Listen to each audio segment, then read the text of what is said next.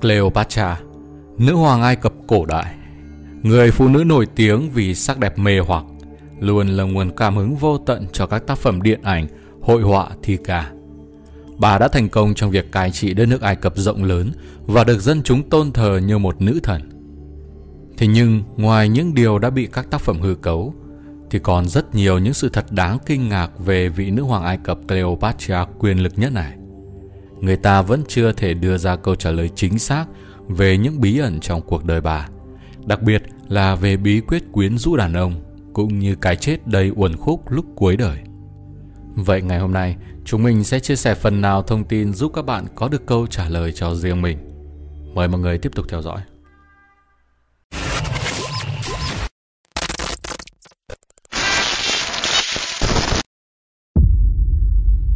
Nữ hoàng Ai Cập không phải người Ai Cập. Cleopatra, tên đầy đủ là Cleopatra đệ thất Philopater, sinh năm 69 và mất năm 30 trước công nguyên. Bà vốn là người Macedonia, thành viên cuối cùng của triều đại Ptolemy, một triều đại của người Hy Lạp cai trị Ai Cập và các vùng lân cận từ năm 305 đến 30 trước công nguyên. Vậy nên mặc dù được mệnh danh là nữ hoàng Ai Cập, nhưng Cleopatra lại không phải người Ai Cập. Theo những ghi chép trong lịch sử của Macedonia, thì Cleopatra là hậu duệ của triều đại Ptolemaic, được khai sinh bởi Ptolemy đệ nhất. Ông vốn là một tướng của Alexander Đại Đế. Vậy nên sau khi Alexander Đại Đế chết vào năm 323 trước công nguyên, Ptolemy đệ nhất đã được chọn lên nắm quyền và mở ra một triều đại cai trị nổi tiếng Hy Lạp tồn tại trong gần 3 thế kỷ. Mặc dù không phải là người Ai Cập về mặt dân tộc, nhưng Cleopatra đã tiếp nhận nhiều phong tục cổ xưa của đất nước Ai Cập và là thành viên đầu tiên của dòng họ Ptolemaic học ngôn ngữ Ai Cập. Sau này, khi Ptolemy 12 băng hà, Cleopatra tiếp theo trở thành người kế vị ngai vàng. Thế nhưng Ai Cập khi đó không chấp nhận để một người phụ nữ nắm giữ quyền lực tối cao. Do đó, Cleopatra đã kết hôn với người em trai là vua Ptolemy 13 và lên ngôi với tư cách là những người đồng trị vì. Thế nhưng không lâu sau đó, hai người ngày càng xảy ra nhiều sự bất đồng về quan điểm, dẫn đến các cuộc nội chiến đẫm máu trên đất Ai Cập. Cuối cùng, Ptolemy 13 đã lật đổ thành công Cleopatra vào năm 49 trước công nguyên, buộc nữ hoàng phải chạy trốn sang Syria. Tuy nhiên, bà không hề từ bỏ Ai Cập mà đã dành một năm tại đây để tổ chức quân đội riêng và quay lại sau đó. Đây cũng là thời khắc hoàng đế La Mã Caesar bước vào cuộc đời của vị nữ hoàng nổi tiếng bậc nhất lịch sử này.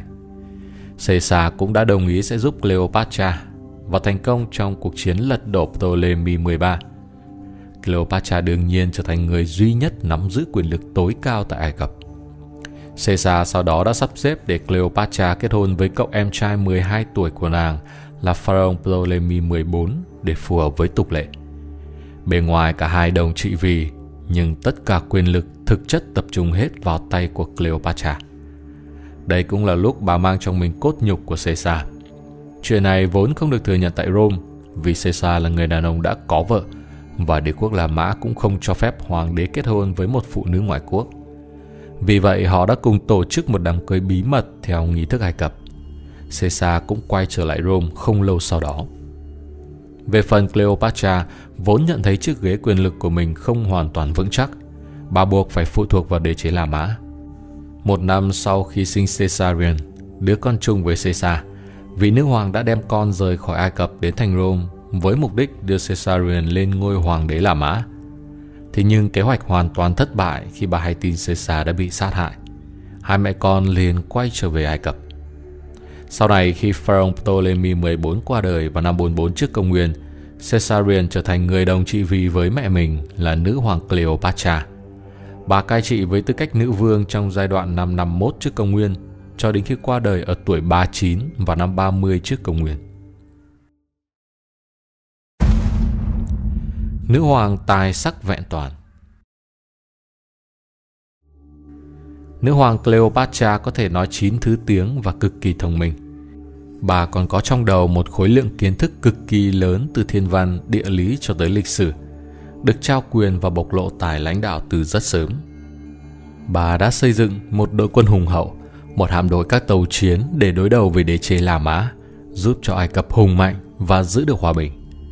Ngoài trí thông minh và sắc đẹp, Cleopatra còn may mắn được sở hữu một giọng nói ngọt ngào, một câu chuyện dù tài nhạt đến đâu nhưng được kể bằng giọng đáng yêu của nữ hoàng cũng trở thành một câu chuyện đầy lôi cuốn.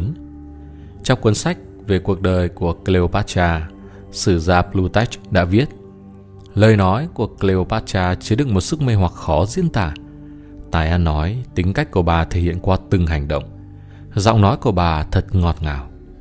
Nhưng trên hết, bí quyết để Cleopatra giữ chân được những người tình có lẽ nằm chính ở nghệ thuật yêu đương vô cùng tinh tế. Đàn ông thời đó, đặc biệt là các vương tử, danh tướng và hoàng đế đều muốn được một lần gần gũi Cleopatra để được tận hưởng cảm giác thăng hoa và sự điêu luyện của nữ hoàng trong lĩnh vực yêu đương.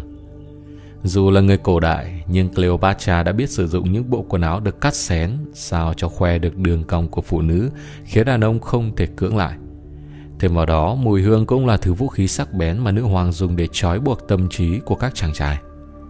Cleopatra từng được coi là nhà tinh chế nước hoa kỳ cựu khi sáng chế ra loại tinh dầu đặc biệt, tỏa ra hương thơm làm đàn ông mê đắm điên dại, mất hết lý trí mà nghe theo mọi yêu cầu của bà.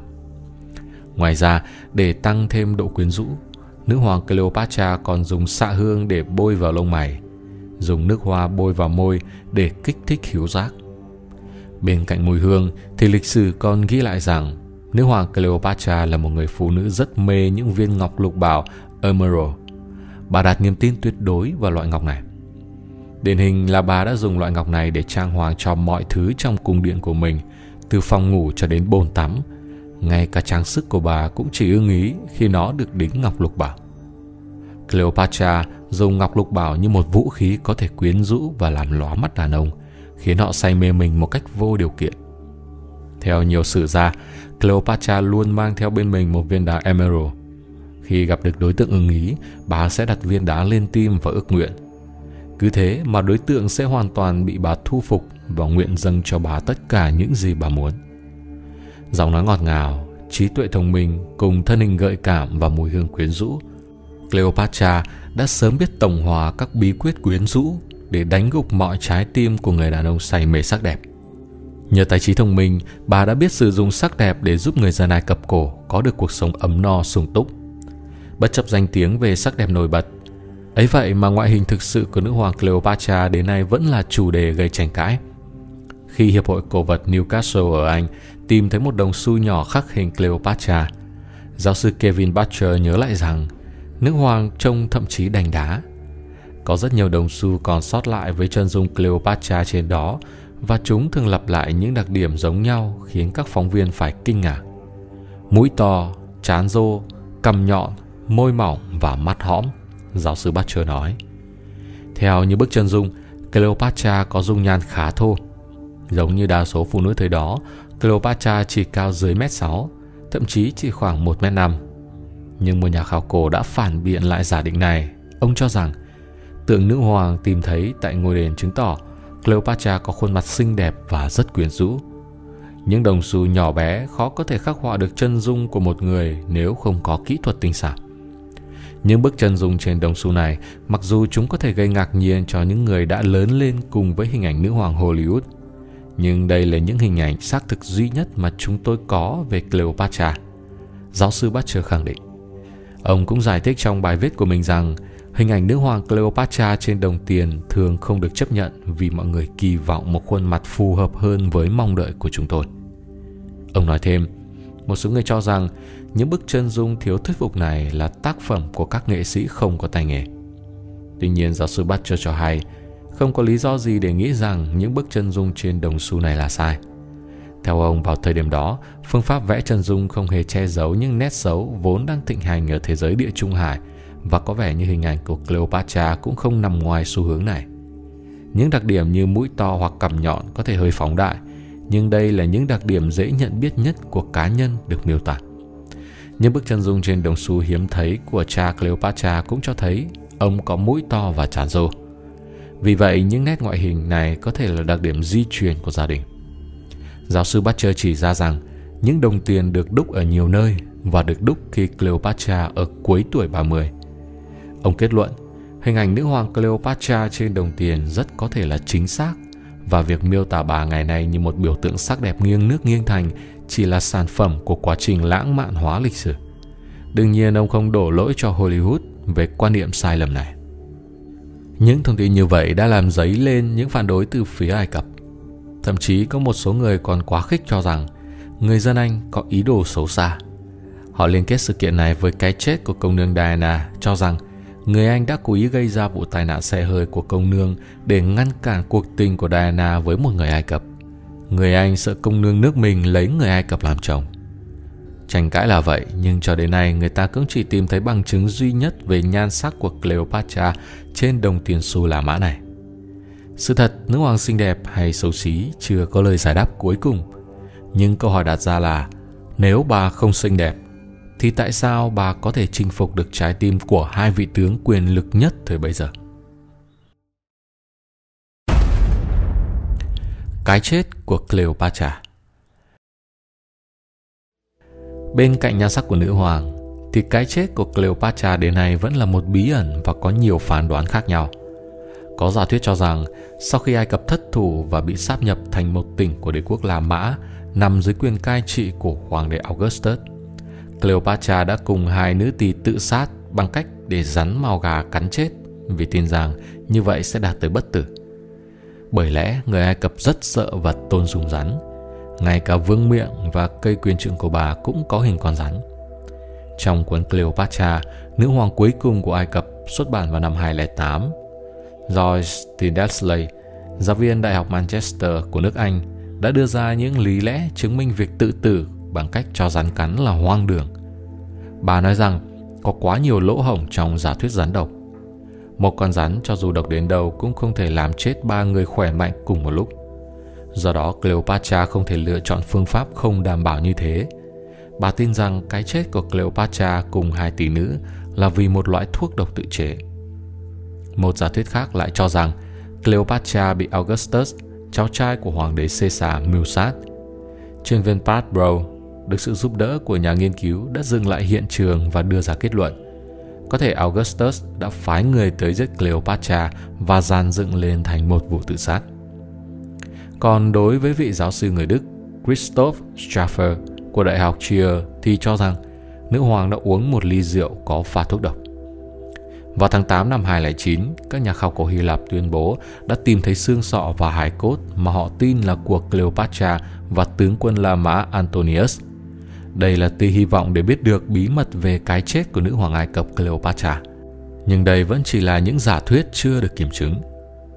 Liên quan đến cái chết của vị nữ hoàng này, nhiều tài liệu ghi chép lại rằng Cleopatra được chôn cất cùng với người yêu Mark Antony sau khi hai người qua đời vào năm 30 trước công nguyên.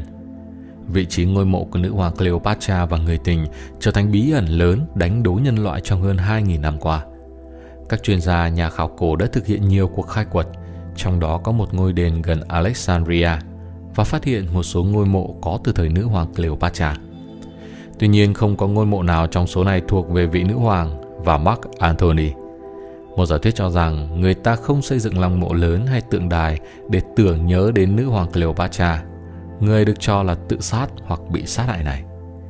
Vị trí nơi yên nghỉ ngàn thu của nữ hoàng Cleopatra không được ghi chép trong các tài liệu lịch sử.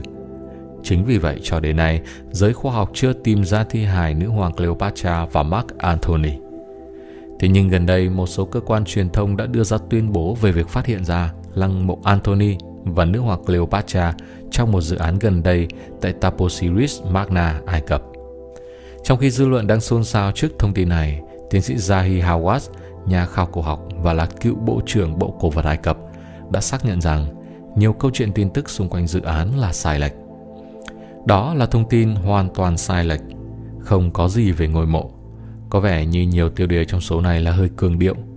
Ngôi mộ của nữ hoàng Cleopatra chưa được tìm thấy, mặc dù điều đó có thể sớm thay đổi. Trên thực tế, tiến sĩ Zahi Hawass vẫn bình luận rằng ngôi mộ sẽ được phát hiện sớm nhờ các cuộc khai quật gần đây tại Taposiris Magna do Kalin Martinez lãnh đạo. Tôi hy vọng sẽ sớm tìm thấy lăng mộ của Antony và Cleopatra. Tôi tin rằng họ được chôn cất trong cùng một ngôi mộ. Zahi Hawass đã tuyên bố tại một hội nghị ở Palermo, Ý cách đây chưa lâu. Ngôi mộ của Antony và nữ hoàng Cleopatra trước đó là một trong những đề tài khiến cho các nhà khảo cổ trong nhiều thế kỷ theo đuổi. Vào năm 2009, các nhà khảo cổ bao gồm Zahi Hawass đã phát hiện ra một loạt các cổ vật tại đền Taposiris Magna, cho thấy ngôi mộ của hai nhân vật lịch sử dường như đã ở rất gần để được khám phá.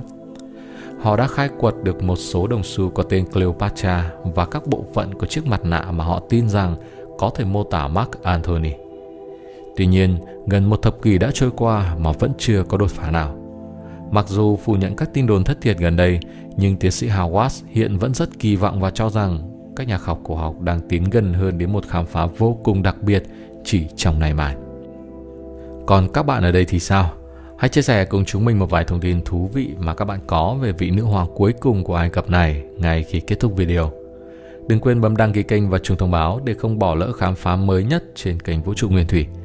Còn bây giờ Việt Cường xin chào và hẹn gặp lại mọi người vào 10 giờ sáng ngày mai.